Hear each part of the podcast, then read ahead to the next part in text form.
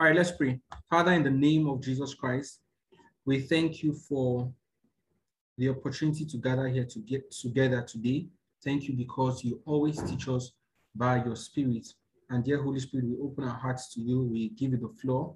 We ask that you minister to our hearts and speak to us in the name of Jesus Christ. We take away take away every distraction from our hearts and we we focus on you. Thank you for others that are yet to join us. Thank you because um, you're reminding them and bringing them together. For in Jesus' name we've prayed. Amen. Amen, amen, amen. All right, so like the topic says, um, we're looking at spiritual rest and refreshing. All right, spiritual rest and refreshing.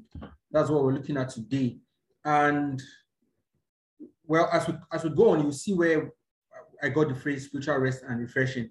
And also as a bonus, you know, um, we are also going to look at how to lead someone in the baptism of the Holy Spirit. So um, pretty much how, how you as a person can lead someone into the baptism of the Holy Spirit, right?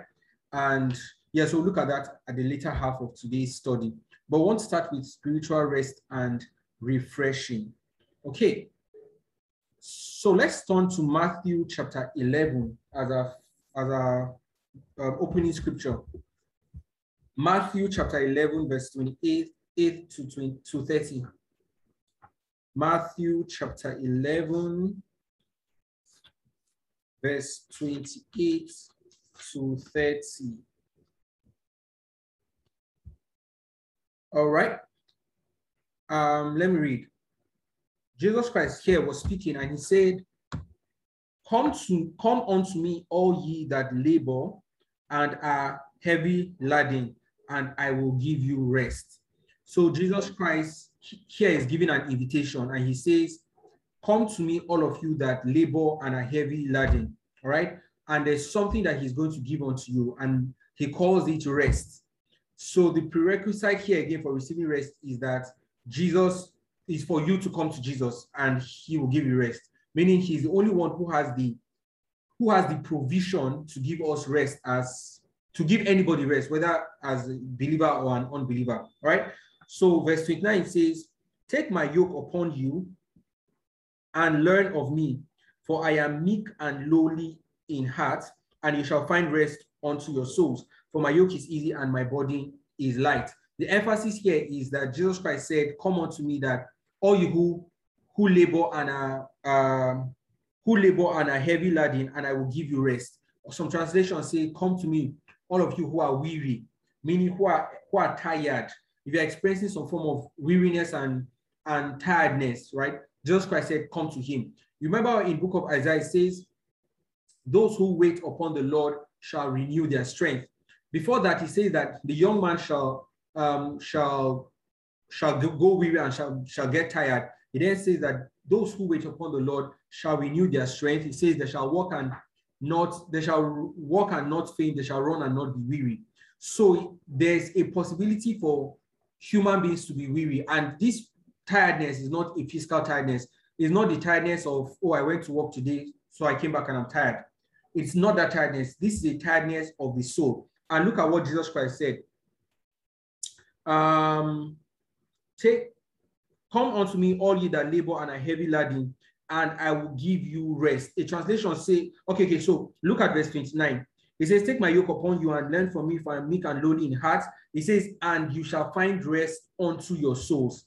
So Jesus Christ said, You find rest unto your souls, meaning the tiredness is not a physical tiredness, it's a tiredness of the soul. And this is really important. We we we um we know this because it is possible for you to be tired. That's your soul to be weary and tired. And if you do not know and if you do not know how to deal with the tiredness, if you do not recognize when your soul is tired and you know how to deal with it, then it becomes a problem because the enemy would take a, could take advantage of such weariness in the soul, you know, to and exploit it.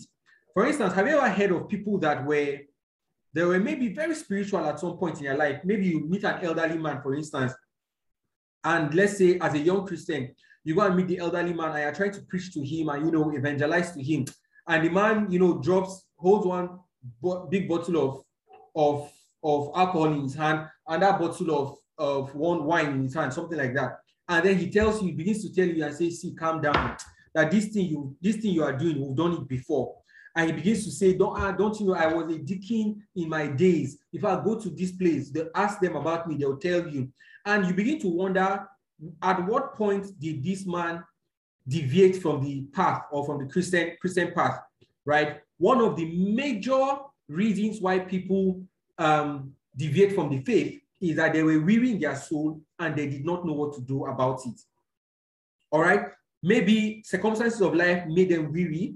Maybe they experienced a, a I mean, a, an unfortunate occurrence, right, happened in their life, and they they just were weary. They couldn't go, go over it. Probably they lost a loved one after they had so much faith for that loved one, and they prayed and they had faith and they believed and they did vigil and confessed, but then the loved one died eventually. That kind of event can cause a weariness in your soul. All right. And Jesus Christ is saying, if you are ever weary for whatever for whatever reason, come to me. Come to me and you will find rest. Many times people don't come to come to Jesus for rest. They either try to solve the, the problem themselves or they are offended at Jesus Christ. You know, just like just like think about it. Mary and Martha were very close to Jesus, right? Mary, Martha, and Lazarus were very close to Jesus. When Lazarus died, Mary and Martha said, Lord, if you had been here, my brother would not have died. And a lot of Christians are, um, have fallen into situations like that.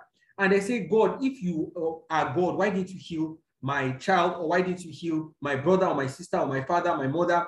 If you are God, why didn't you deliver me from this accident? If you are God, why didn't you give me a job at this particular time? If you are God, why didn't you do this or why didn't you do that?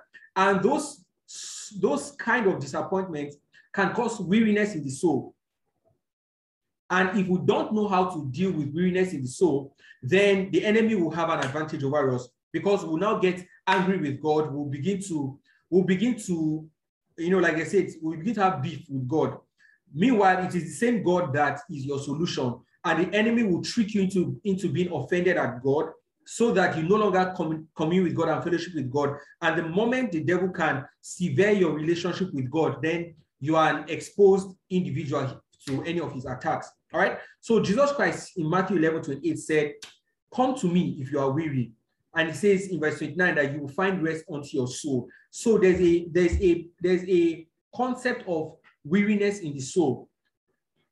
Where for some reason or the other, we can be weary. All right. And in the same vein, Jesus, knowing that such possibility exists, had already prepared a solution, and the solution is himself. So he said, If you come to me, you would find rest. So the solution to weariness is rest. And again, like I said, this is not physical rest. And, and by all means, if you are physically tired, please take physical rest. That is super important. However, this weariness and this rest we're referring to is not just a physical rest or physical weariness. And again, let me say this, right? Especially for people in church. The, the fact that someone is active doesn't, and active in terms of taking out responsibilities in church, right, or in any Christian gathering, it doesn't mean that the person cannot be weary in his soul. In fact, many times some some people mask um, their weariness with activity. So someone might be deficient in their fellowship with God, but then they are very active in church. You always see them Sunday morning, Wednesday service, Saturday cleaning, um, prayer meeting. They are there every time you see them there, but they are weary in their soul. And there is nothing that can solve weariness in the soul aside rest from God. Only the rest that Jesus gives can, can cure the weariness in our soul. All right. So, no activity, whether it is a spiritual activity, as in terms of just activity, actions on the on the outside without any spiritual connection. All right. So no external activity can give the rest that Jesus um, Jesus provides. So he said, Come to me and you will find rest for your soul. And this concept of rest, I want us also look at it in the book of Hebrews just to show you that there's such a concept called rest that, that God in his sovereignty instituted and we should take advantage of it. Hebrews chapter 4, verse 9 and 10. Please read if you are there. Hebrews chapter 4, verse 9 to 10. Anyone there should please go ahead and read for us Hebrews chapter 4, verse 9 to 10. Anyone? Hebrews 4, okay. verse 9 to 10. Yes, so there's a special rest still waiting for the people of God. For all who have entered into God's rest have rested from their labors, just as God did after creating the world. Hallelujah. So the Bible says that there is, um, permit me to use the King James Version. It says that there, there remains a rest for the people of God. And when I read this, when I read this verse earlier today, it really just struck my heart that it doesn't matter what you are going through. And, and maybe this should be an encouragement to someone. It really doesn't matter where what you are going through, that there is a rest for the people of God. If you feel troubled in your soul, if you feel weary, if you feel tired, if the circumstances of life seem to be taking a toll on you, the Bible says that there is a rest for the people of God. The people of the world may not know this rest, the people of the world may not access this rest, but the Bible says that there is rest for people of God. In fact, the way the Bible puts it, that there's a rest that God Himself reserved for, for His own people. So, what we are trying to look at this morning, uh, sorry, this today, right, depending on what time you are, what we're trying to look at today is how we can access the rest that God has reserved for us. And you know why this topic is um is dear to my heart is because, like I said, many times while Christians, while Christians backslide, like we typically say it, while Christians um, stray from the faith, many times it is because they are weary in their soul. That means something happened that made them weary. Either the environment, the pressure from the environment and the culture wearied their soul, or or they got through circumstances and and it seems like they were defeated and they, their hope was dashed. And you know the Bible says hope the the um, deferred makes the heart sick. All right, so they were weary in their soul, um, and different things could happen. You know, in back in secondary school, I had there was a particular senior I had, you know, like we say in Nigeria. So he was, I, I think it was two years ahead of me. Yeah, two years, two years ahead of me. Yes. And I usually I admire this guy a lot because he just had a way of teaching the word of God in a very simple but practical and impactful way. So I used to admire him a lot. Whenever he's teaching, because we used to have um, uh, Bible studies then in, in secondary school. Whenever he was teaching Bible study, I always paid attention right? And he was someone that, as I then, if you asked me, I wanted to be like him because of the way he could teach the word of God. Fast forward to after school, one like some years later, and stumbled on something on Facebook, a post he did on Facebook, and he was so unchristian like. So I began to suspect. I said, "What's up with this guy?" And I began to see more of his posts, and I saw that this guy had come. You see, you know, we know this was not. He was not just an unbeliever. He was he was a willing vessel to the devil. And I wondered, I began to wonder at what point did he miss it? At what could have happened that could make him stray from the faith? I mean, having the advantage of knowing the word of God early is, is a good thing. So at what point did this guy really um, off? Meanwhile, in the same in the same span of years, people that were notorious, you know, for the devil before, got converted and they, they found God. And so I, I, I really wondered what happened most most times again i say this while people why people deviate or why people you know maybe they might not stop being christians but they might just their fervor and fervency in the faith might significantly drop is because they were weary and they did not know what to do and yet the bible says there's a rest that is for the people of god and the jesus christ showed us in matthew 11 that the cure to weariness the cure to those who are who labor and are heavy laden is for is rest and the way they'll find rest is when they come to God. All right. And Hebrews tells us that God intentionally reserved an experience called rest for the people of God. All right. So let us proceed. We want to explore, want to explore how believers rest and what really is rest for the believer. All right. So let's again look at Jesus's invitation to rest. So please, if you are there, read John chapter 7, Let's look at this, John chapter 7, verse 37 to 39. John chapter 7, verse 37 to 39. Please help us read if you're there. Okay, John. John 7 37 to 39 says, yes, On the last day, that great day of the feast, Jesus stood and cried out, saying, If anyone thirsts, let him come to me and drink.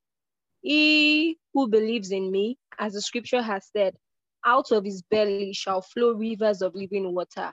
Mm-hmm. But this he spoke concerning the Spirit, whom those believing in him would receive, for the Holy Spirit was not yet given, because Jesus was not yet glorified. Awesome. Thank you very much.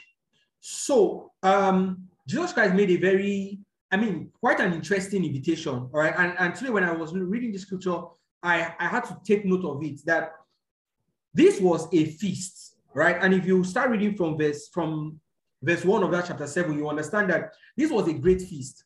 And then the this feast um, lasted for, for days.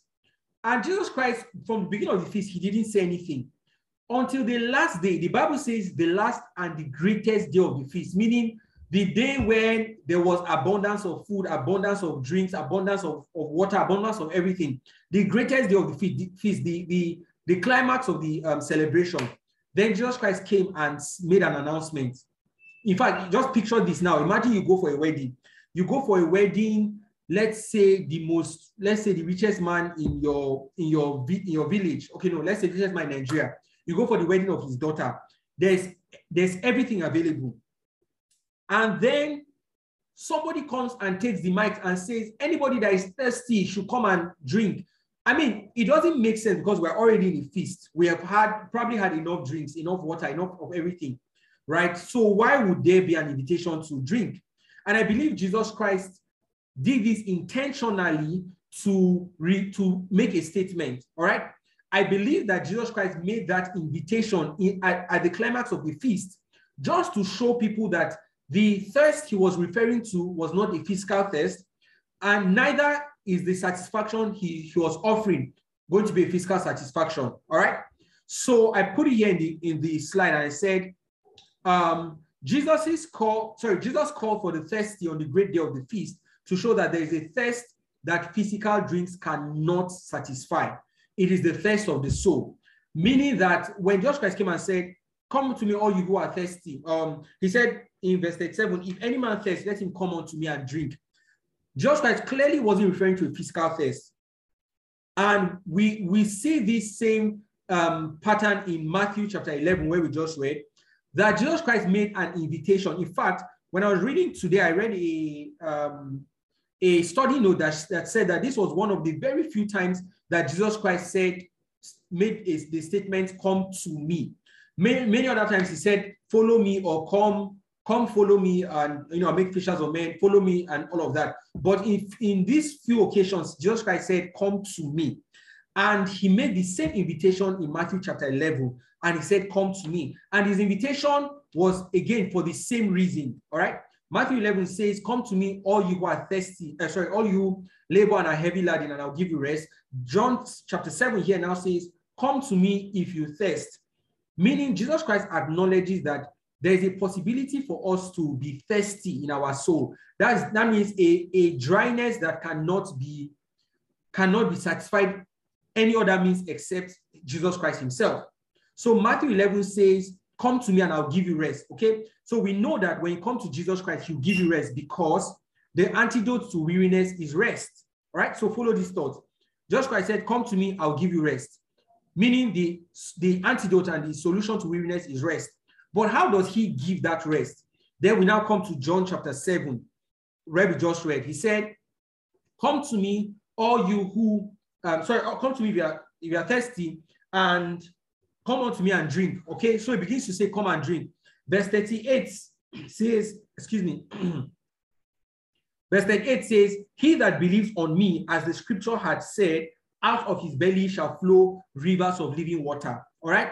So um, I put here in the slide and I said that to quench the thirst of the soul, Jesus offers the drink of the spirit. So when you come to him as a as a weary person, he promises to give you rest. But the way in which this rest comes, right, is the drink of the Spirit. Okay? And that's why verse 39 now went on to explain that, you know, when it says, out of your bellies will flow springs of living water, he says that verse 39 gives us a perfect explanation, saying that Jesus Christ was referring to the Holy Ghost, um, whom those who will who would believe in him. Let, let, me, let me read that again properly. But he, this spake he of the Spirit, which they that believe on him should receive.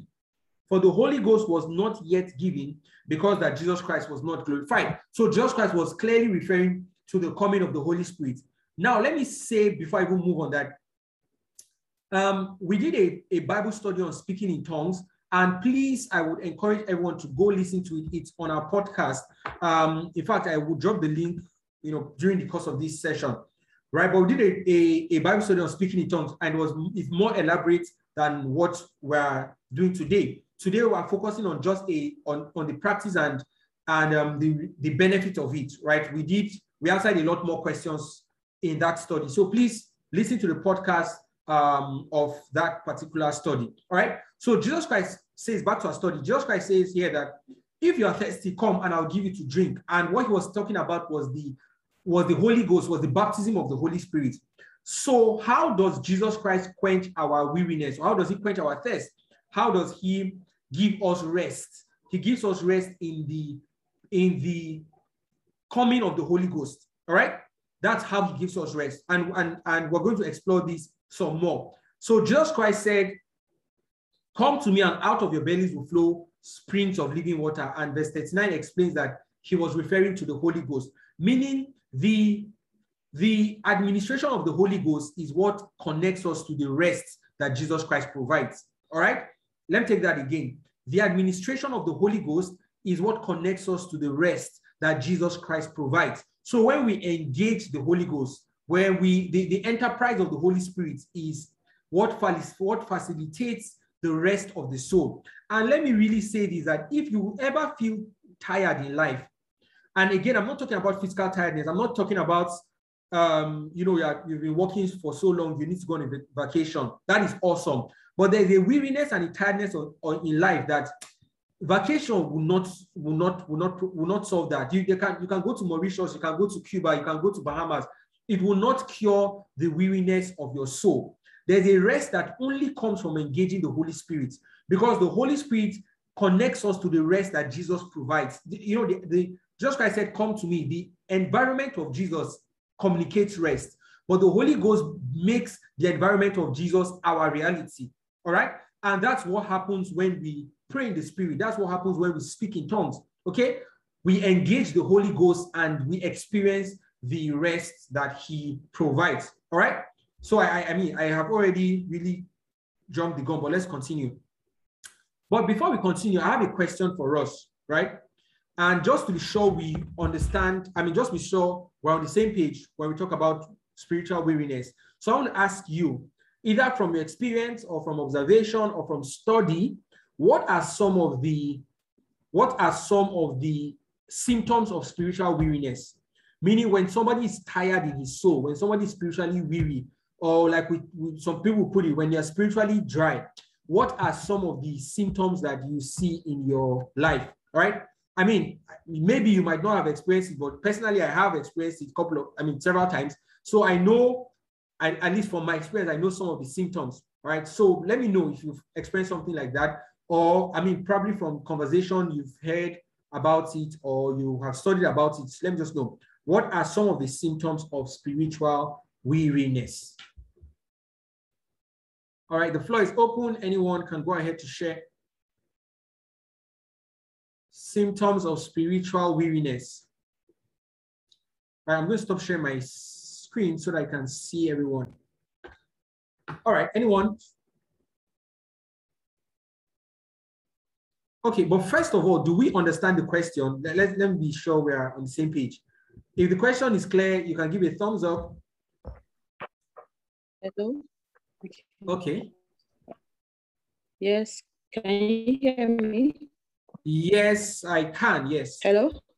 Yeah, I can hear you. Uh oh, are you there? Okay, so I think. Okay, thumbs up. So question is clear. All right. Um, is the question Okay, um, Ariel, your hand is raised up. You can go ahead and and share. Yes. Okay, go ahead. Uh oh. Okay, so why? I want to be sure you can hear me. Um, yeah, we're hearing you, but can you hear me as I speak, please? Okay, we can hear you, but the network is um okay. One of the symptoms of um, spiritual dryness me or is that I eat very well. I come fat. Okay. Okay, so if I heard you correctly, um, you said one of the symptoms for you is that you just eat a lot more than um, you normally would do, and then you can't fast. All right. Thank you very much for that. Thank you so much for that. Um, okay, yeah, that's the chat. So Tumishe says in the chat that when you feel tired about or don't feel like praying about a particular thing again, all right. So tiredness, um, you don't feel there's no there's no ginger to pray about a, a particular thing. All right, that's awesome. Um, Area also says here that um, a lot I sleep a lot and cannot pray. Okay, okay, awesome. Um, anyone else wants to share what are some of the symptoms for you, you know, or that you've observed about spiritual weariness when you are just tired in your soul, or about you know just life or things in general? What is that okay. symptom that you notice? For me, it's um you're just discouraged. So you, you, there's just some kind of weakness, no energy to really do any spiritual activity.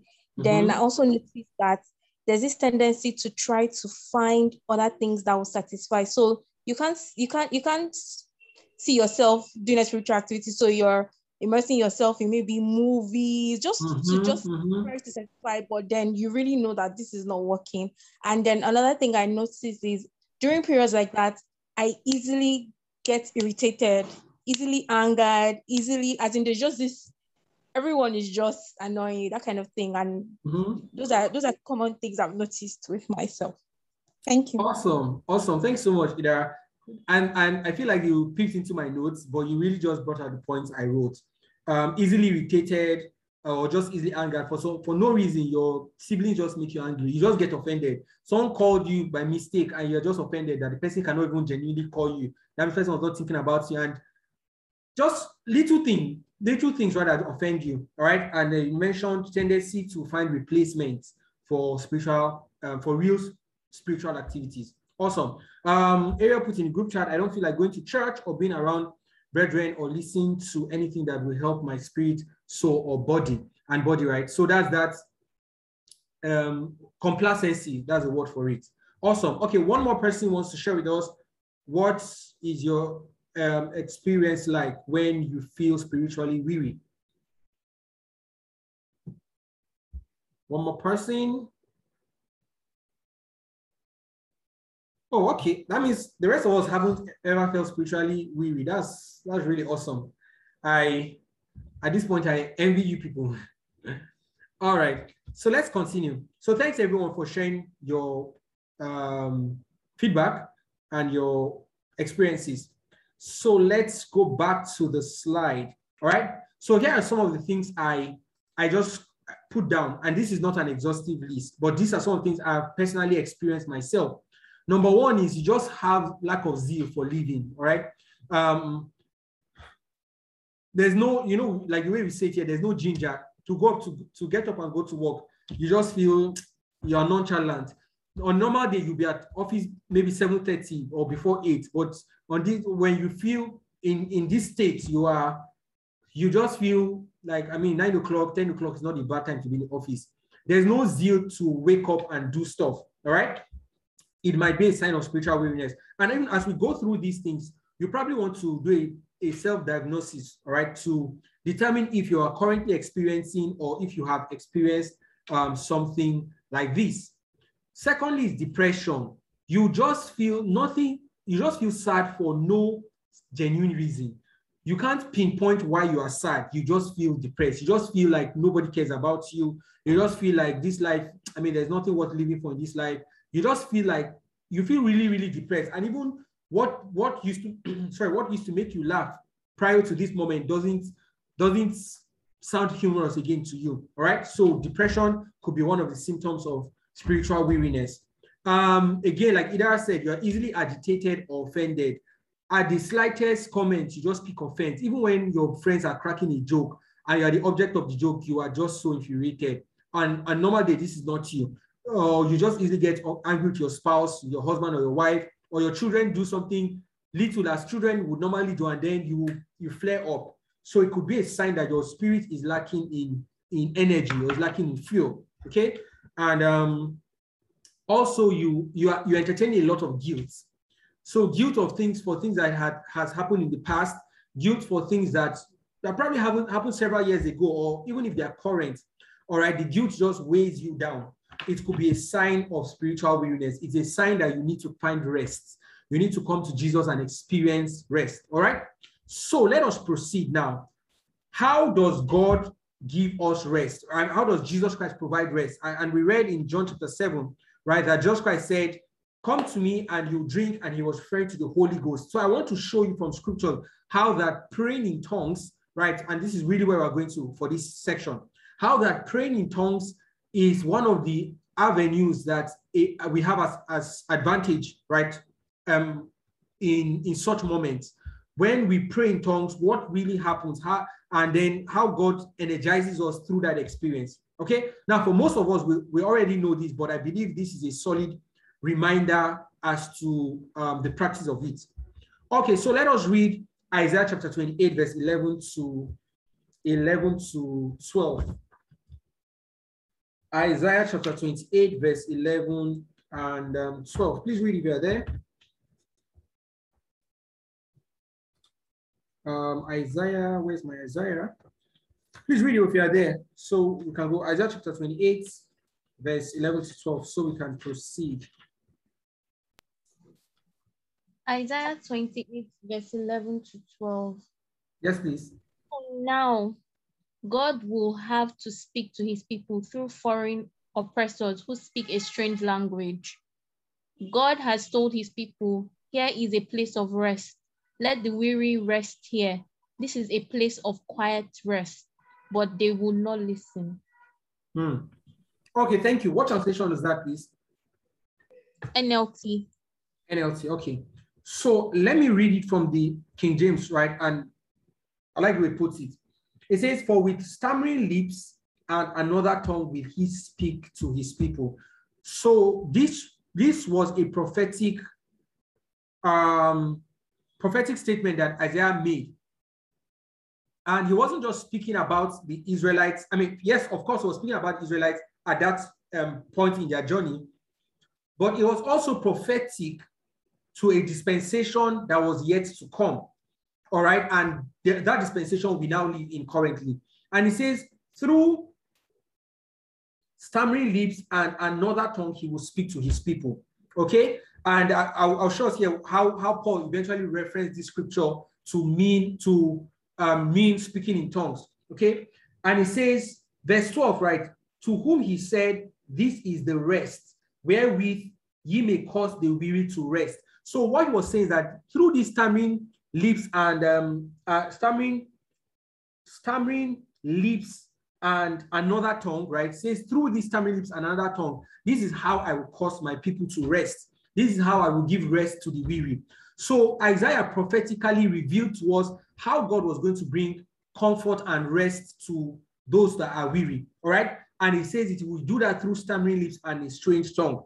Okay. And then he says, um, um, still in verse 12, I says, and this is the refreshing, yet they will not hear. So I was talking saying about talking about the fact that there's a rest and refreshing prepared for them. However, these people were not were not um, observant or didn't pay attention to it. Okay, so what is this stammering lips and strange tongues? First Corinthians chapter 14, verse, 11, verse 18 to 21. First Corinthians chapter 8, chapter 14, sorry. First Corinthians chapter 14, verse 18 to 21. All right, I read, it says, I thank my God. So this was Apostle Paul speaking now. He says, I thank my God, I speak with tongues more than you all. So this lets us know that Paul was was talking about speaking in tongues in this context, right? And in fact, the whole of chapter 14 is an elaborate study. And again, let me say, please, go back to our Bible study where we talked about speaking in tongues. There's we went more details into the into the you know doctrine and the biblical perspective about that. All right. So we're not covering all of that now, uh, but please, I'll refer you to our podcast and I'll drop the link. Um, I'll drop the link right in the in the comment section. So Paul said, I thank my God that I speak with tongues more than you all. He now goes on to say, Yet in the church, I had rather speak five words with my understanding than that my voice, that by my voice I might teach others also than 10,000 words in an unknown tongue. So Paul was saying, when I'm in the midst of people, rather than speaking in tongues to them and they, not, they don't understand, I rather speak intelligibly in English or in whatever language that they understand, okay? Um, and again, there's an explanation to this, right? In that, in that Bible study we did. Verse 20, Brethren, be not children in understanding, howbeit in malice be ye children, but in, in understanding be men. Verse 21 says, In the law it is written, with men of other tongues and other lips will I speak unto these people. And yet, for all that, they will not hear me, said the Lord. So Paul was referencing this exact scripture in book of Isaiah when he was talking about speaking in tongues. Okay, then he goes on to, all right, let, us just stop there because the next scriptures explain something different. But I read this to just show you that when that Paul uh, revealed to us that when um, Prophet Isaiah spoke about stammering lips and, and strange tongues, he wasn't just talking about the Israelites' current um, um, state at that point in time, but he was prophetically talking about the experience we have now in the Holy Ghost when we speak in tongues. And if you go back to Isaiah, he says, This is the rest wherewith I have ordained for them to rest and the refreshing. Meaning, God, God had already ordained for us to experience rest and refreshing through speaking in tongues. And this is the summary of what I'm trying to share with us this evening, right? That if you feel weary your soul, the symptoms we listed out, you're easily agitated, you easily feel depressed, um, you are guilt reading, you feel like just eating a lot, you don't feel like hanging around believers, you don't feel like doing anything. Sentence yourself, and, and I put this way, sentence yourself to extended periods of speaking in tongues. It will cure your depression, it will cure, it will cure your anxiety, it will cure your your um, touchiness or your, the fact that you're easily agitated. And you know, I was speaking with a friend some, some days ago, and I was just saying, telling her that whenever you observe that you are you easily get offended by the people that you love, and you know that these, these people are not annoying, they're not intentionally being annoying, and they're not trying to be wicked, but you just easily get, yeah, you notice you're easily getting offended at them.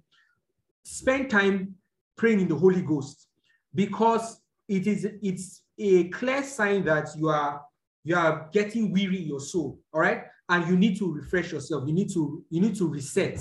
You need to um, rest really. So spend time praying in the spirit.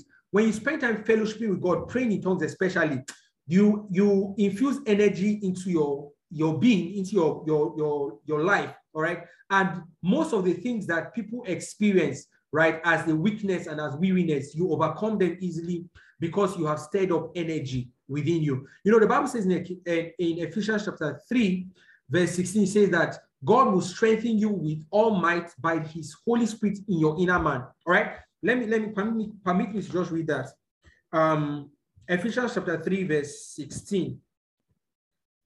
He said, this was Paul praying. He says that he will grant you according to the riches of his glory to be strengthened with might by his spirit in the inner man so the way God strengthens you is by his spirit in, your inner man.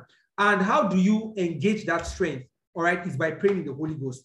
So when you feel weary, when you feel tired, when you feel like this life is not just making sense, you don't have you don't have zeal to push on. Maybe you were you started a business and then you make significant loss. Probably you lost all your money or a significant part of your money.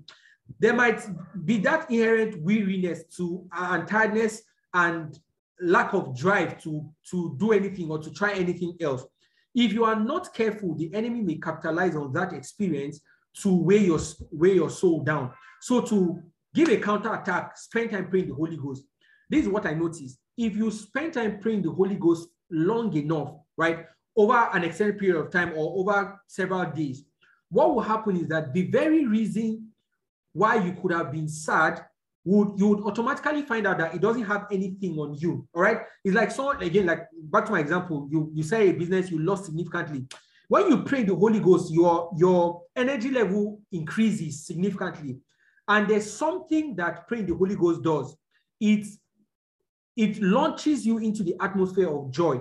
So that what would have made you depressed or what would have made you sad or what would have made you um, lose hope suddenly doesn't have any impact on your soul anymore. Yes, you are aware that you lost money. Yes, your bank account is reading, is showing you that you lost money. But in terms of the tiredness of your soul, you just move on and and you you don't consider it as a loss um, um, perpetually. All right. So praying in tongues is one of the very important ways that we we experience rest in our soul.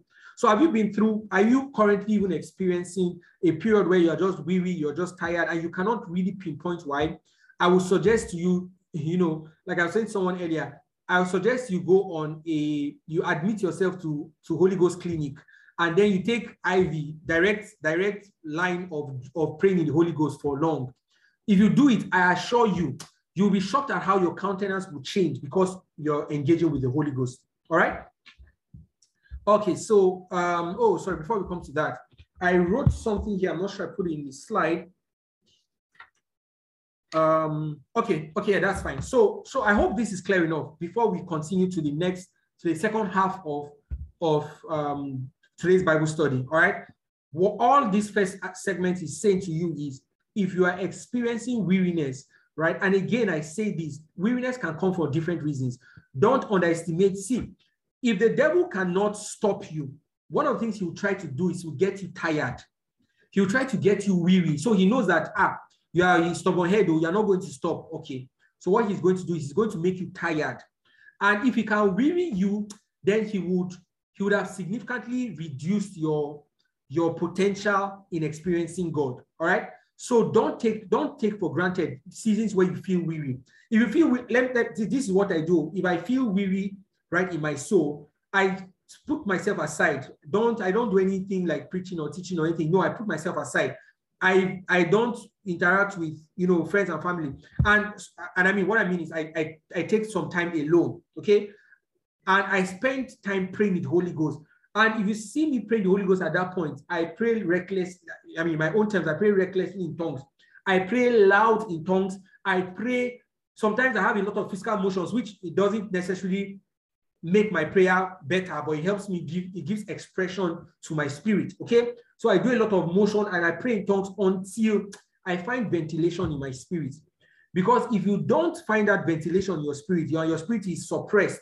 What happens is that the spirit of heaviness can will be upon you. A, a dark cloud of heaviness will be upon you, right? Which is what is responsible for depression, anxiety, doubt, fear, all of that. That dark cloud of heaviness right? And if you don't, if I don't, if you don't break through in prayer, that dark cloud will remain and your your sight will be blurred. In that, your your ability to see hope will be diminished. And once you cannot see hope, then I mean, the, your motivation for life and everything would have been robbed of, robbed you. You would have been robbed of that um, hope and all of that. So I spend time, I spend time praying the Holy Ghost until I find my spirit alive again, bubbling again. Okay. The Bible says that there is a river whose streams make glad the city of God. When we pray in the Holy Ghost, we connect to that river, and every form of dryness, every form of weariness, okay, is every form of weariness is is taken away because we have connected to that stream that makes glad the city of God. And why this is super important is because the Bible says that it is with joy that you draw from the wells of salvation. So if the enemy can stop your access to that supernatural supply of joy, then the benefits of salvation will be taken away from you or you'll be deprived of it if the enemy can cut the access of joy that you have. All right. That is why the Bible says, um, instead of spirit, the spirit of heaviness, he'll give us the spirit of joy, right? Instead of the garment of heaviness, he'll give us the oil of joy, the anointing of joy, or the spirit of joy which is super, super important. So please, I encourage you, if you ever feel weary, don't, don't try to, which is the mistake a lot of people make, don't try to replace it with watching movies, with going to the cinema, um, um, hanging out with friends. all those things are good, but I'm telling you that they cannot replace what the Holy Ghost will do in your heart. Okay, you can decide to binge on a on on five five five seasons of an episode of a series that you're watching, and at the end of it, you would still find that hollow in your heart. Some people resort to to consuming alcohol and getting drunk, but it, it doesn't replace it doesn't replace the vacuum that is in their heart. Do you get me? What the only thing that can replace that vacuum is the joy that the Holy Ghost supplies. And when we pray in the Holy Ghost, okay, that weariness, we begin to find rest, we begin to find vitalization, we begin to find find energy and, and supply of strength in Christ Jesus. All right. Okay, so is this clear enough before we move to the next um, half of the study? All right. Is this clear enough? If we're, if we're together, give me a thumbs up. Um, just say, yep, we're together. I get you. I hear you. I understand. You know, drop a message. Let me show we're together. Okay, I see a thumbs up from either anyone. Thumbs up, anyone. Um, okay, okay. Bio says yes, yes. Okay, great. Um, any other person? Thumbs up. Let me show we're all together. Okay, Funke says thumbs up. Okay, great. All right. So we can proceed. Now, having known that praying in tongues is super important, right? And um, one of the things the Holy, Holy Spirit laid in my heart is to just give, help us, I mean, to just teach us about how to lead other people to praying in tongues, okay? Again, I keep making reference to the study we did on praying in tongues because I, I, I can imagine that some people may have questions about the topic of speaking in tongues. And please, I refer you to the Bible study we did on speaking in tongues. Let me let me post um, let me post just hold on let me post the link right away so that i do not forget um, the link for where we talked about speaking in tongues is right here just one second um, what was it called now it was called it was called praying in tongues. Um, yes, the power and practice. Okay, good. So there are two of them, the power and practice of speaking in tongues. So let me send you the first link, um, everyone. So this is the first link. Please do well to um, listen to it. And then the second link is this. All right, so there are two, two series to that. Okay, all right, so let's continue. So uh, what I wanted to show us again today is to help, you know, help us in leading other people to, to pray in the Holy Ghost or to get baptized in the Holy Ghost. Okay. And um, I think this is really important because it's not just enough for you to speak in tongues. You might have a friend, you might have a family member, you might come across someone right in the future that would want to pray in tongues. You know, um, how do we do that? How do you go about leading people speaking in um, to getting baptized in the Holy Ghost with the evidence of praying in tongues. Okay, so this is what I want to just use the next few minutes to explore how do how to lead people to receive the baptism of the Holy Spirit. All right, so let's go on. So the first thing I want to say here is that there is no particular formula, okay, to say, oh, let the person lift up his hands, let the person kneel down, um, the person must be wearing a, a white shirt, or the person must be in church, the person must be fasting before receiving the Holy Ghost. No, there is no such direct formula. Okay. However, there are certain things that, if they're in place, um, there are certain things that should be in place for the person to receive the Holy Ghost. Okay. So I want to explore these things, and, and I put out three of them here. Um, and I believe these three things cover the fundamental um, requirements for people to be baptized in the Holy Ghost. All right. And I'll share with you my, my experience as well. My own personal experience with getting filled with the Holy Ghost, and then also in leading other people to be baptized in the Holy Ghost. So, number one is this that the person needs to have accepted Christ Jesus as Lord and Savior. All right. I want to read um, there's a scripture, there's a verse we just read. I, I want to go back to it again. Um, this was in Yes, John chapter 7. Okay, let me read something for us here.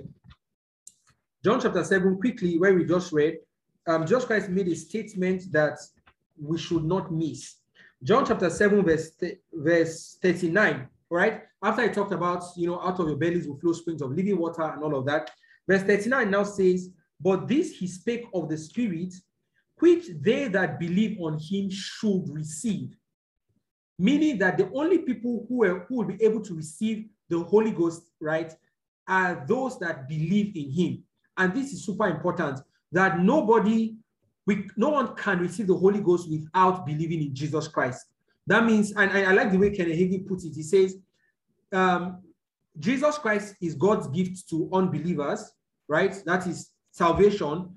But the Holy Ghost is God's gift to believers, all right? Meaning unbelievers cannot be baptized with the Holy Ghost with the evidence of speaking in tongues, right? However, they can receive salvation. And yes, I know someone may be asking me, but when I when I get when someone gets saved, doesn't the person receive the Holy Spirit? Yes, the person receives the Holy Spirit, but again, we explained this in that Bible study. So please go to the Bible study where we talked about speaking in tongues. We explained the difference between, you know, just receiving the receiving um, when the Holy Ghost comes in your heart at salvation and then being baptized in the Holy Ghost. All right. So Jesus Christ here stated makes clear makes it clear that the Holy Ghost baptism is available only to those that are that have received Jesus Christ as Lord and Savior. All right. So if you're going to lead someone baptism of the Holy Spirit, you just want to make sure first and foremost that the person is born again. However, I put a note here that sometimes people get born again and baptized in the Holy Spirit at the same time, that's simultaneously. But never does one receive the Holy Ghost without being saved. All right. What I mean is there are instances and there are cases where people the people get saved and they get filled with the Holy Ghost the same instant. All right. However, it never happens that someone gets filled with the Holy Ghost, that is baptized with the Holy Ghost with evidence is speaking in tongues without receiving Jesus Christ. So the person says, Well, I speak in tongues, but I'm not a believer. It can never happen. All right. But it can happen that they speak in tongues, they get saved and they speak in tongues simultaneously. And a good example is um, Cornelius in the book of Acts, chapter 10. The Bible says that while, especially verse 44, now, while these words, while Peter yet spoke these words, the Holy Ghost fell on all who heard the word. So Peter was preaching to them and talking to them about Jesus Christ, all right, and preaching message of salvation. But at this, as they're receiving the gospel, they, as they're receiving salvation, the Holy Ghost came upon them instantly, all right, simultaneously. So yes, it does happen. However, never in, does it happen that the Holy Ghost comes on someone who is not born again. All right. So um, that's sorry, that's the first thing I said here. And I said here again that just in, under the same point that the lordship of Jesus over a person's life provides the legal environment for the Holy Ghost to come. And I, let me explain what I mean. When we get born again, we are not only saying Jesus Christ is our Savior, we are also saying that Jesus Christ is our Lord. In fact, we, we confess Jesus as our Lord in order for us to be saved. We don't confess Jesus as our Savior in order for Him to be our Lord. Let me repeat that. We confess Jesus as our Lord in order for us to be saved. All right. So He's our Lord and Savior. Okay. And what we do in salvation is, at, you know, when we give our lives to Christ, we say, Jesus Christ, come and be the master of my life. Meaning we have legally made Jesus Christ the authority over our life. All right. It is because of that legal, and, and this is why we should not, we don't, we shouldn't trivialize the experience of salvation. Okay. It might seem simple, but it is powerful and has a lot of legal context in the realm of the spirit. It is because of that legal experience where we say Jesus Christ is our Lord that the Holy Ghost can now come because we confessing Jesus as our Lord gives the Holy Ghost freedom and liberty to come um, into our lives in this sense. All right. So, and that's why it's important that the person should have received Jesus Christ as Lord and Savior. Okay. So the first thing here is the person needs to be born again, pretty much, and to have, accept Jesus Christ as Lord and Savior. So if you want to pray for someone that that you know that wants to be baptized in the Holy Ghost, you just want to find out from the person: Have you are you born again? uh, is Jesus Christ your Lord and Savior, once that person says yes, then that is awesome. So we can move to the next point. Okay. So number two is accurate knowledge. Now, um, I said here, let me, let me just read what I said that the greatest barrier to people receiving the Holy Ghost is a knowledge problem, either ignorance or wrong knowledge. Okay. And this is super important to know that there are some people who are believers, but just have been taught, taught wrongly about the Holy Ghost. Some have been taught that speaking in tongues ended in the days of the apostles. Some have been taught that no, only pastors and, and ministers should be baptized in the Holy Ghost. Some have been taught that no, you only receive um, the gift of speaking tongues when you want to do deliverance. Some have been taught different things. Are different ideologies that people have propagated. All right. So if that's a knowledge problem, for some people, they don't even know that the Holy, there's anything called the baptism of the Holy Spirit. So the next thing you want to make sure is that this person you are leading in the leading in the baptism of the Holy Spirit actually knows what the baptism of the Holy Ghost is about, right? Has at least a, a basic fundamental idea about the baptism of the Holy Ghost. If the person doesn't, you can explain to the person in very few minutes, right? And, and I, have I've, I've experienced this myself. You can exp- explain to someone in under 10 minutes, right? The purpose of the Holy Ghost, the baptism of the Holy Ghost, and all of that. In fact, let me share a, a testimony with you that just came to my mind. You know, there was a day, I, I, must have shared this before, but you know, while I and my wife were still dating, one of these days I went to see her and uh, after work, and I took a cab coming back home. And then while, while in the cab, I just perceived that the, the cab driver didn't speak in tongues.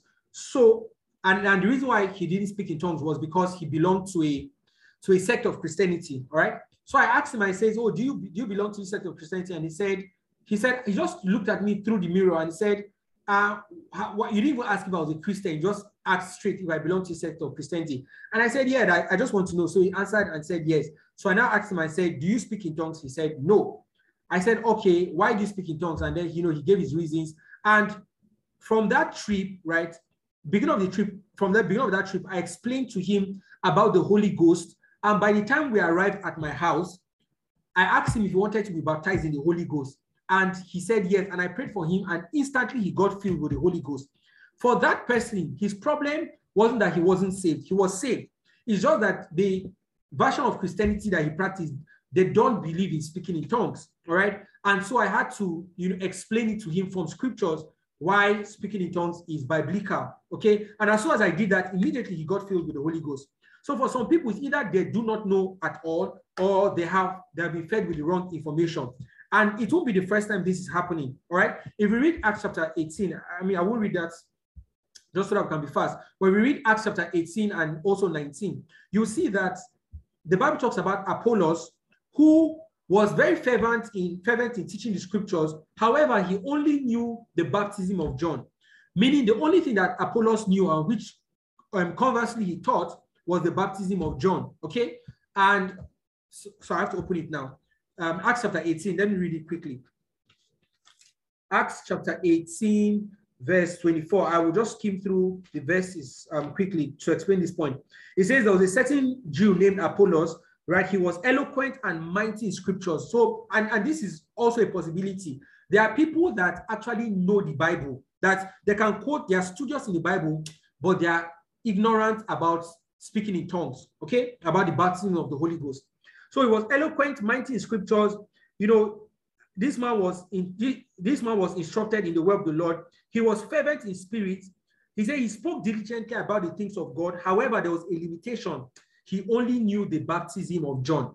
What this means that everybody, that everything he taught was limited to the baptism of John. He didn't know the baptism of the Holy Ghost. Okay. And that was obviously what the people under him would have learned. And then verse 26, Aquila and Priscilla, you know, instructed him in the in, opened the word of God more perfectly to him. And I believe they explained the baptism of the Holy Ghost to him. Okay. Now let's go to chapter 19. Paul came to Ephesus and found some disciples. Meanwhile, Apollos was was teaching in Ephesus. That's where he he had his ministry, right? At that point, right? And in Ephesus. So, but, but after some time, Apollos traveled. Then Paul eventually, in his journey, passed through Ephesus and he encountered some disciples. And he said to them, um, in verse 2, he said, Have you received the Holy Ghost since you believed? And the disciples said, We don't even know that there's anything called the Holy Ghost or there's anyone called the Holy Ghost. Why was it so? It was so because all Apollos taught them was just the baptism of John. His knowledge was limited to the baptism of John. And obviously, his the knowledge of his disciples were, limited to the baptism of John as well. So Paul came and said, Do you guys have you of the Holy Ghost? And I said, um, we didn't even know there's any, anything called or anyone called the Holy Ghost. And Paul began to look at what he said. And um, verse 3 says, And he said unto them, Unto what baptism then were you baptized? He says, Unto John's baptism. And Paul began to explain that John baptized for repentance and all of that. And he explained the Holy Ghost and he prayed for them and they got filled with the Holy Spirit. This shows that for some believers, all right, these people have given their life to Christ, but either they do not know about the Holy Ghost entirely or they have been fed the wrong information. So if you want to lead someone in the baptism of the Holy Spirit, I encourage that even before praying for the person, briefly or as much as your time permits you, explain what the baptism of the Holy Ghost is. It opens their heart to receive the Spirit and it makes them um, it makes them desire the Holy Ghost, you know, more. All right. So the second thing is accurate knowledge. Remember, the first thing is um, let the person be born, born again. Secondly, is accurate knowledge. Thirdly, is a desire and thirst for the Holy Ghost. Okay. Now, it is possible that people know about the Holy Ghost, but they just know you have a mental knowledge about him. They don't really desire him. All right. So, and, and I mean, this one is something that I mean, you can't force on the person, obviously. This is what you have to pray that God does in the person's heart, all right? And create a desire. However, let me say that most times people, especially if the person is not intentionally rebellious, most times by the time you've explained um, the, the baptism of the Holy Ghost to the person clearly from scriptures, that explanation creates in them a desire for the Holy Ghost. Many times it happens this way, all right? And once that there's that desire, then pam, they get filled with the Holy Ghost. All right. Um, before we before I read the scripture, let me share with you an experience. There was a, I'll share with you two experiences. There was a friend I had back in school for over two years. I was trying to get this person to be filled with the Holy Ghost. I, I, I had, I mean, by this time I had led people to be filled with the Holy Ghost. I taught, I, I preached, I shared, I, I said, okay, ask me any question you have asked question, I answered every single thing, but the person was not just getting filled with Holy Ghost. In fact, that must have been one of my most frustrating experiences, right? Because I just didn't know what, what was what was wrong. Eventually, um, it was a lady. Eventually, she got filled like after two years or so. She got filled with the Holy Ghost, and she came and told me. I said, "Oh, Victor, I'm filled with the Holy Ghost." I was so excited, and then I asked her, you know, what it was. What so? What, why did, wasn't she filled all this while? And simply put, it was just a knowledge problem she had a wrong conception about what being filled with the Holy Ghost meant. But she was a Christian and a very good Christian. All right. So there are people like that. Now, on the other side, there was someone again. Um, this was some years ago, someone that um, I just started. The person, I mean, I just spoke to the person briefly, right? And I didn't even really explain so much about the Holy Ghost. But immediately I prayed, prayed for the person. The person got filled with the Holy Ghost and spoke in tongues for about, we spoke in tongues together for about an hour together, all right? And what happened in what I noticed in the case of that person was that the person had a desire. When people have a desire and thirst for the Holy Ghost, it becomes so easy for them to get filled with the Spirit. And in fact, those kind of people might not need anyone to lay hands on them. They might just get filled, you know, personally on their own. And for me, this was my experience, right? When I got filled with the Holy Ghost, nobody laid hands on me. Nobody prayed for me.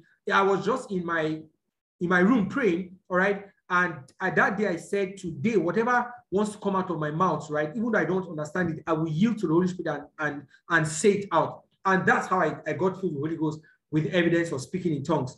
All right. So desire is very powerful in receiving the in people receiving the baptism of the Holy Spirit. Isaiah chapter 44, verse 3 says, um, I will pour water on thirsty ground and um, I would, hold on, let me just read that quickly. Isaiah 44 verse 3, it says, For I will pour water upon him that is thirsty and floods upon the dry ground. So thirst is one of the prerequisites for receiving water. Okay, it says, I'll pour my spirit upon thy seed and my blessing upon thy offspring. So whenever there's thirst, the Holy Ghost is automatically welcome. All right. Okay, so this I believe these three things would help, right? Just anyone you want to lead to be filled with the Holy Ghost. Let the person be born again. Let the person have accurate knowledge and let the person have a desire um, for the Holy Spirit. And then it's almost automatic. Okay. So to conclude, um, no, before we conclude, right, let me, okay, before we conclude, let me, let me, okay, no, no let, let me read last notes, then I'll take questions. Okay, so just some notes I wanted to bring out, okay? Number one is that God may, and emphasis on the word may, God may sovereignly move in certain circumstances. And why I said this is that sometimes you might find one or more of these three things absent, and yet the person gets filled with the Holy Ghost. So yes, there are instances like that where God sovereignly moves with the moves, um, even though the person doesn't have any of these three things. And, and let me share an example. My pastor, you know, shared with us how he got filled with the Holy Ghost. He said he was criticizing ministers. He was criticizing pastors at that point. He was criticizing speaking in tongues, right? He was talking, I think, with some people and he was criticizing speaking in tongues, criticizing ministers. In that same moment when he was criticizing them, the Holy Ghost fell upon him and he started speaking in tongues. It's almost like me saying, imagine, imagine me saying, all these all these Christians, they are fake. They'll just be saying rubbish in the name of speaking in tongues. Can you imagine? And they'll just come out, wake up one morning and say Shabbat, Shabbat, Shabbat, Shabbat, and they'll say they are praying. And I'm criticizing them. And as I'm criticizing them, the Holy Ghost falls upon me and I begin speaking tongues. So that was his experience. How, so that is a sovereign move, you know, of God. All right. However, we can't expect everybody to get, you know, baptized in the Holy Ghost in this same manner. There's what is the norm, and then there's there are exceptions. For instance, the way Apostle Paul got saved was that he encountered Jesus, you know, on his way to Damascus. It is not everybody's salvation story that goes that way. In fact, there are very, very, a very tiny percentage of people that actually have spectacular encounters when they get saved. For every other person, it is just a normal, um, the common way where we come to Jesus, declare him as Lord and Savior, you know, receive salvation. All right. So there are the exceptions and then there's the norm. Right. So I'm saying here that God may move sovereignly in certain circumstances. However, it is not up to you or me to decide in what circumstances God will move sovereignly. So because of that, we teach people the, the basics and we lead people the, the normal way the Bible prescribes us to lead them to baptize in the Holy Ghost. All right, so the next thing I wanted us to note is that Jesus is the baptizer, not you. So please, no pressure on you. You know, when you're praying for someone to get filled with the Holy Ghost, don't think that the don't think that the outcome of the person being filled is necessarily based on your performance. All right. So, for instance, you might be thinking that, oh, if I don't, if this person doesn't get filled with the Holy Ghost, um, that means I'm not spiritual enough. No. Jesus Christ is the one who baptizes people with the Holy Ghost. All right. And you read that in Matthew chapter 3, verse 11, when John said he will baptize you with the Holy Ghost and with fire, referring to Jesus Christ. So, Jesus Christ is the baptizer, not you. So, don't put yourself under pressure. Do what you need to do. You lead the person to get saved, lead the person to baptize, um, um, sorry, lead the person to the right knowledge, pray for the person, but don't put pressure on yourself. Let me share with you one experience I had. You know, one day I was I back in school. This was my like my second year, I believe. I I was praying. I called out for people to be filled with the Holy Ghost, and then no, this was my second semester year, second semester of the first year, and then one person came out I prayed for this person. I laid hands. I prayed. I closed my eyes. I shook my head. I prayed in tongues. Pray, pray, pray, pray. This person did not, did not, did not even shake. Person did not get filled. The person did not speak in tongues. I prayed for 30 minutes. Not and, and mind you, this was in front of we're having a meeting. Okay. So I was having a meeting with my classmates at that point. So this was in front of everybody. This was during the meeting. I called out for anybody that wanted to be filled with the Holy Ghost. And then one person, after, after much persuasion, only one person came out. And after much prayer, that one person did not get filled with the Holy Ghost. Ha! After that meeting, I, I asked myself, who sent me message? Now, what who who asked me to do that kind of altar call? All right, so I was almost getting discouraged. I, no, I actually, actually was discouraged. But then I went to meet a senior brother in Christ at that point, and then he said that if it doesn't work, um, at first it doesn't mean there's a problem with you or, or with the person. It just means that you need to study more about this concept and um, this experience, right? So you know how, how better to lead people. Okay. And then from there on, I, I, I, I learned more and, you know, I had more, for lack of better term, I had more successes. Okay. So don't put pressure on yourself. That's what I'm trying to say. Don't put pressure on yourself. Jesus Christ is the baptizer. There are times where you pray for people that at that moment they may not start speaking in tongues, right? But later on in their own personal life, they begin to speak in tongues. Okay. And people, it happen, it may happen differently for people. So please take note of, note of that. Thirdly, I say is that there may or may not be a spectacular manifestation. So don't depend on spectacular manifestation. All right. The initial evidence is speaking in tongues. So when you pray for someone to be baptized in the Holy Ghost, there may be a spectacular manifestation. There may not be a spectacular manifestation. It doesn't matter. All right. What matters is that the person is filled with the Spirit with an evidence of speaking in tongues. So don't use, don't gauge the infilling of the Holy Ghost by spectacular manifestation. For some people, um, when they get filled with the Holy Ghost, you know, there's there's what I call uh, how do I put now? They fall under the power of the Spirit there's a bit of gymnastics, there's, there's physical manifestation and all of that, all right? But for some people, they don't, okay? And there's no, there is no law that says in the Bible that says the person must must have a physical manifestation to, as a proof that he's filled, filled with Holy Ghost. No, the initial evidence of being filled with the Holy Ghost is that the person can speak in tongues. Once that has been achieved, then you know the person is filled with the Holy Ghost, whether there is a physical manifestation or not. All right. You know, I remember one time, again, please permit me, I'm sharing a lot of stories. But I remember one time, one of our family friends, you know, came to stay in our house for a bit. And I came, so I wasn't at home that period. So I just, I traveled briefly, right, for a friend's wedding. And and she was going to, this our family friend was going to travel back to her home. Okay. That um that particular day was, I think it was a Saturday right? So my first wedding was that same Saturday. So I, I, I, before then I told her that she was going to speak in tongues. She said, ah, no, that I've tried several times. You know, I've tried, they've laid hands on me. I was appointed. Nothing happened. I said, no problem. Okay. So I told her that um, she should eat and we'll, we'll, we'll talk. So I got talking with her. I explained to her briefly again. And this is the power of right understanding. Because I explained to her the concept of speaking in tongues and the baptism of the Holy Spirit. And I prayed for her, and immediately she started speaking in tongues. There was no manifest, no external manifestation, right? Aside the evidence of speaking in tongues. Okay. So don't expect external manifestations. If it happens, perfect, right? That's fine. But it is not the proof that someone is baptized in the Holy Ghost. The initial evidence of being filled with the Holy Ghost is speaking in tongues. All right. So lastly, I said, don't get discouraged at attempts that didn't work. So again, if you pray for somebody and the person doesn't get filled with the Holy Ghost, don't get discouraged. All right. If you um, if you tried praying for someone at some point and the person doesn't get filled with the Holy Ghost, please don't get discouraged. You might want to still pray for the person again, or you know, go to ask God, Lord, this person needs speaking tongues. what, what is what, why? You know, what is the matter? And God can reveal to you what you know the matter may be at that point in time. All right. So don't get discouraged with when people don't when when pray for people and they don't um, eventually get filled, filled with the Holy Ghost. Okay, I hope this helps. Um, let me see. Okay, I get that's it. All right, so I hope this helps. Um, please ask me any question now. We will take questions um, at this point in time.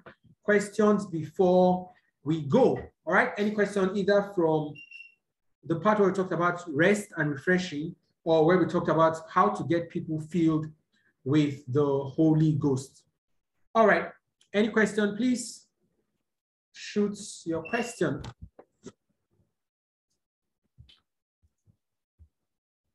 If you tried, I mean, maybe you prayed for someone at some point and the person didn't get filled, uh, you want to ask about that or you want to share share your experience. Okay, okay, so good questions and experiences or yeah, you want to share.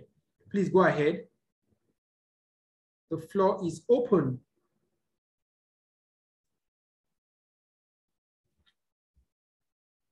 Hmm. No question. No question, no question. Okay. So are we saying everything was clear enough? If it was clear, please give a thumbs up. Let me be sure we are together on this.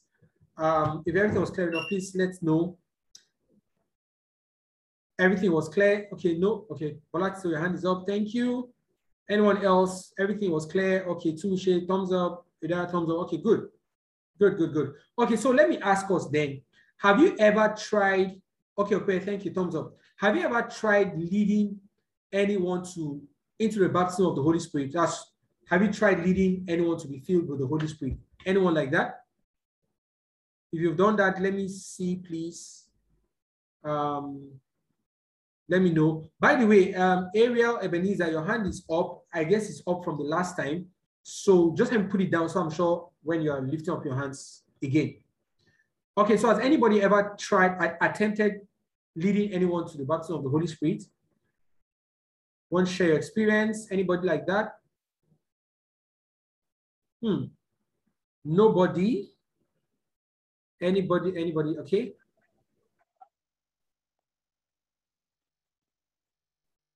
Um, Ariel, if you're speaking, we can't hear you.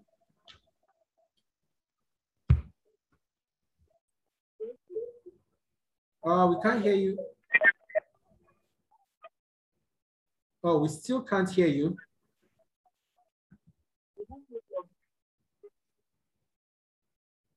Ah, unfortunately, we can't hear you. Um, please, I'm not sure if it's network or device, but just check if we can't hear you. But while we're waiting for you, their experience with leading someone in the baptism of the Holy Spirit? Anybody?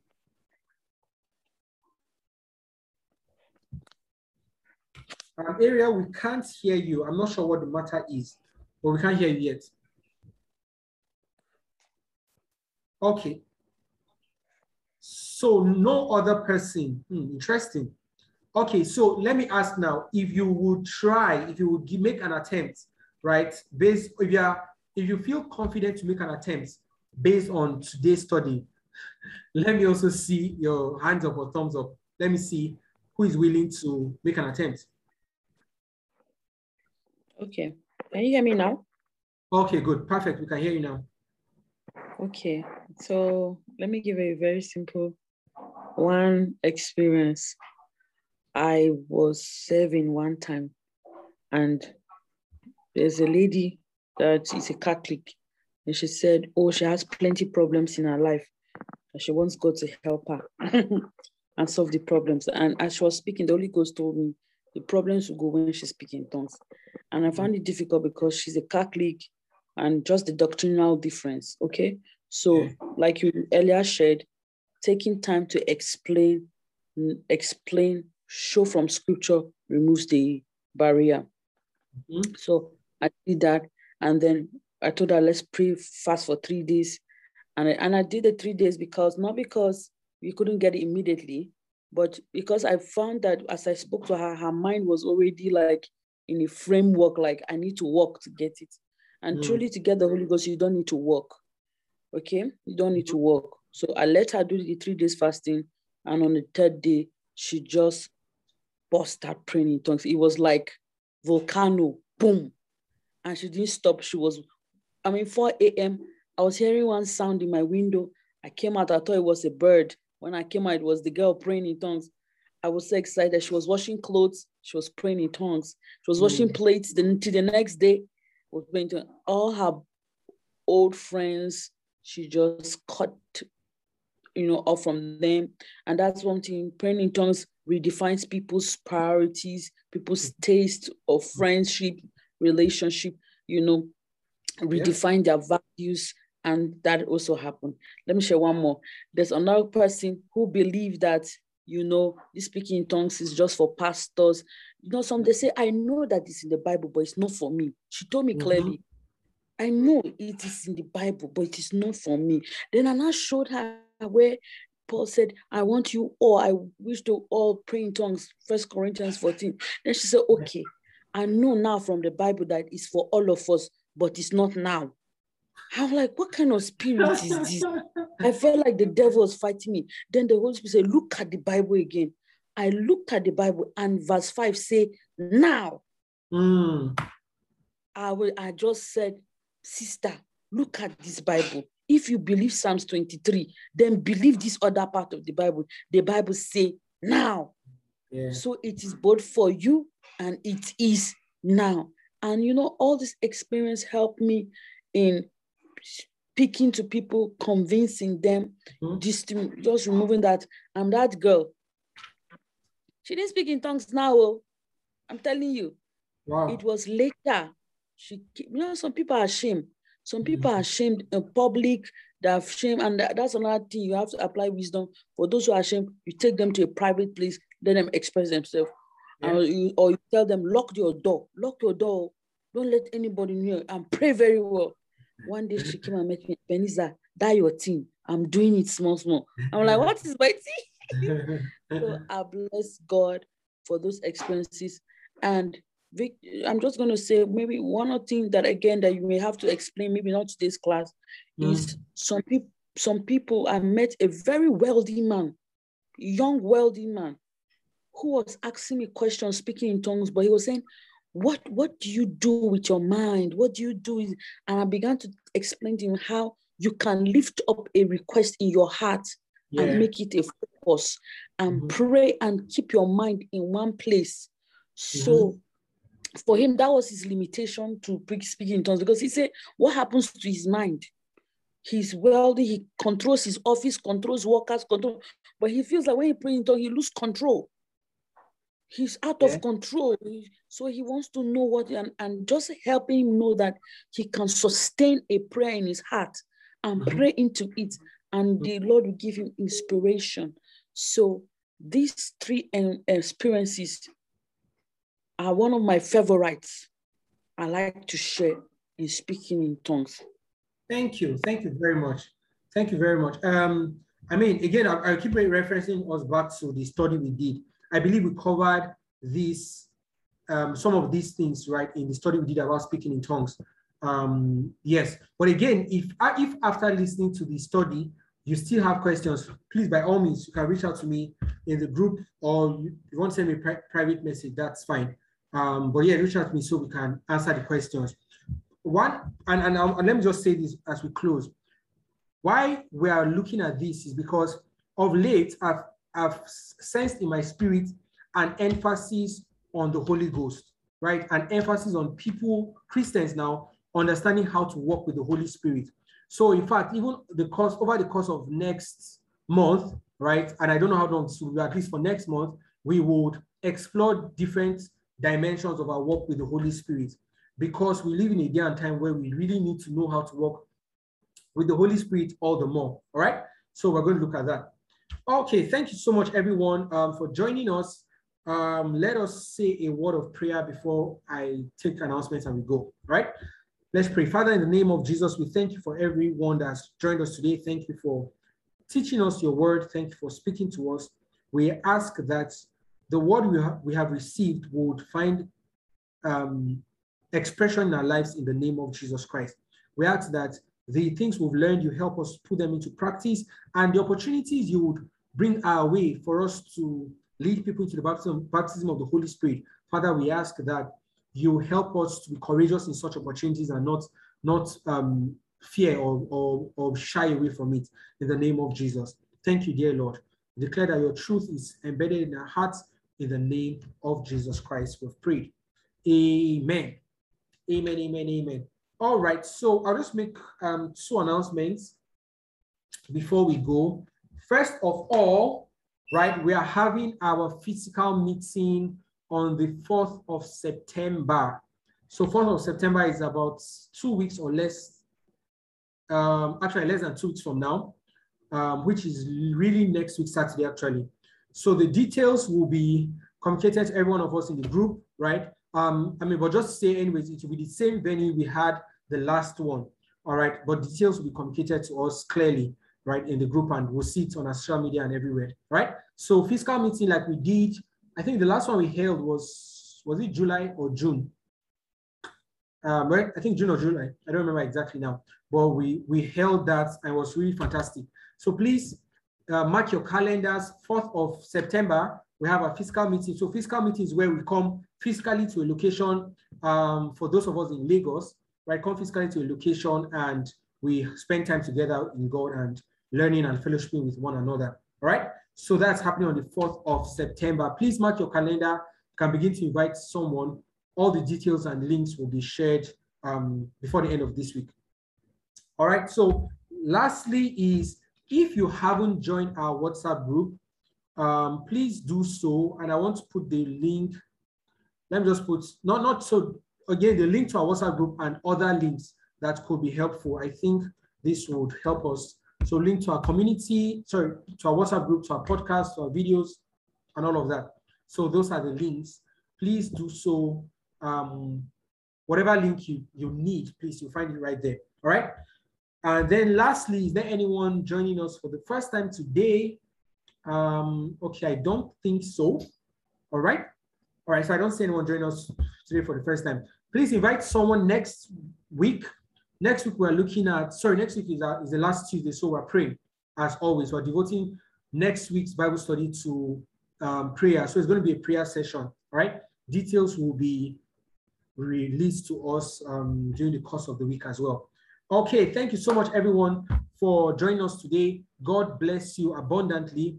Oh, and lastly, what we decided to do is um, if so when we close, I'm going to stay online for five minutes just in case anyone wants to have any chats at all or just say hello, hi, just to, you know, banter, just say stop, right? So I'll be available at least for five minutes after the recording ends, after we say bye-bye. Okay, all right, so thank you so much, everyone. God bless you. Have a wonderful week ahead. Have a wonderful rest of the week. Bye. Thank you.